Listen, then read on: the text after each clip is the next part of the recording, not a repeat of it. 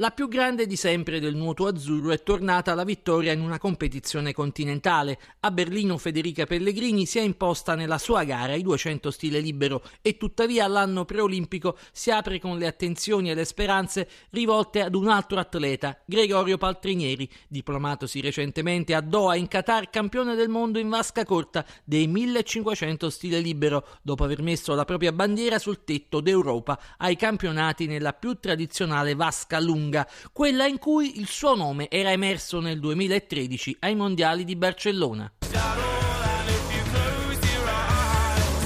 Saliti sui blocchi di partenza lo statunitense McBrun in corsia uno, poi Johnson, poi l'altro statunitense Jager, Sun Yang in corsia quattro, Cochrane in corsia cinque, Paltrinieri e in corsia sei. Ha avuto un tempo di reazione un po' lento, ma non è importante, nei millecinquecento stile libero un tempo di reazione di ottantadue centesimi. Primi cinquanta metri primi cinquanta metri con Paltrinieri che normalmente non è un fulmine di guerra nella fase iniziale, in effetti termina sesto dopo i primi cinquanta metri, ventisei e settantasei. Andiamo al passaggio ai cento, andiamo al passaggio ai cento, quarto Gregorio Paltrinieri. Paltrinieri è terzo in questo momento con due cinquantasei e cinquanta ai trecento metri. Siamo proprio agli ultimi cento metri mentre c'è una testa a testa fra Cochrane e Sun Yang, in testa al canadese. Paltrinieri è saldamente al terzo posto, può andare a vincere questa medaglia di bronzo che è in qualche modo inaspettata. Va a vincere Sun Yang, sta arrivando Cochrane, ma soprattutto sta arrivando Gregorio Paltrinieri. Gregorio Paltrinieri tocca in questo momento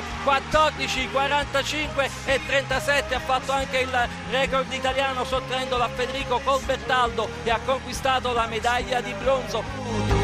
Col cinese Sun Yang coinvolto in una strana vicenda di doping, Paltrinieri è più di Federica Pellegrini candidato a un podio e perché no al titolo iridato alla prossima edizione dei campionati iridati veri, quelli in piscina da cinquanta metri, in programma il prossimo mese di luglio in Russia, a Kazan. Gli europei erano andati bene anche quelli, avevo vinto due ori, chiaro, però sai, i mondiali è sempre qualcosa di diverso perché ti trovi tutti gli atleti più forti internazionalmente, così, quindi sono davvero contento, il tempo è buono e poi ti ho detto, arrivavo da un periodo in cui avevo cambiato tutto del mio allenamento poi essere stato in Australia, quindi anch'io non ero sicuro di me stesso, cioè avevo alte aspettative però non sapevo proprio come era la mia condizione, come stavo in acqua realmente, e riuscire a vincere con un tempo del genere era veramente il top. duemilaquindici, annata importante perché quella prima delle Olimpiadi, c'è da testare un po' la condizione, così Kazan di sicuro è l'obiettivo importante, prima farò altre gare così anche a livello italiano, però niente di che, mi dovrò qualificare per Kazan e poi tutta la preparazione sarà per i mondiali di vasca lunga. Dopo mancherà un anno alle Olimpiadi, quindi le cose da fare saranno quelle, arrivarci in forma.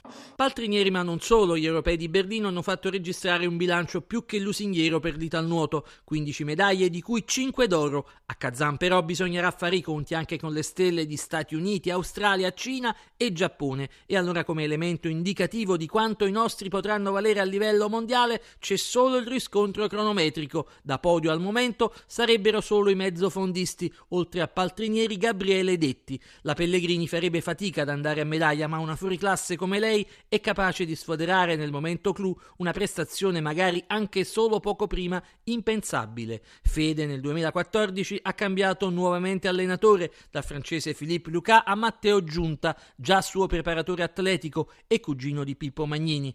Con Remagno, chiaramente a fine carriera ma sempre competitivo in staffetta, si apre il capitolo della velocità e qui è venuto alla ribalta un nome nuovo. Marco Orsi ha conquistato l'argento mondiale nei cinquanta stile libero in vasca corta a Doha, toccando prima di calibri come Morozov e Cielo, e non contento, nei giorni scorsi a Riccione ha migliorato il record italiano in lunga che già gli apparteneva, eguagliando però il mitico zar delle piscine, Popov. Sono contento di aver dato questo segnale positivo della velocità italiana, perché la velocità italiana c'è, esiste, sta bene e può fare tanto. Sono venuto fuori io quest'anno, è venuto fuori l'anno scorso Leonardi, è venuto fuori Luca due anni fa, ci siamo. Orsi ha fatto riferimento a Leonardi e a Luca Dotto, ma al momento ha una dote in più rispetto ai compagni, quella di riuscire a dare il massimo nella competizione che conta, ed è il primo a compiacersene. E io a Doha mi ricordo che dissi, ho fatto la gara perfetta, venti e sessantanove, infatti non me l'aspettavo. Il mio mentore dice che riesco comunque a dare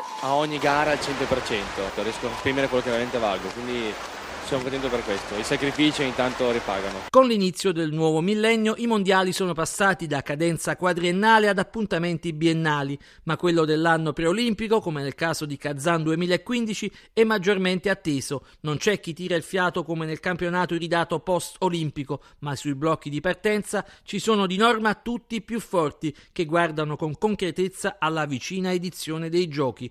E allora ecco altri tre nomi da tenere d'occhio nell'Italnuoto: Federico Turrini, Erica Ferraioli e Fabio Scozzoli.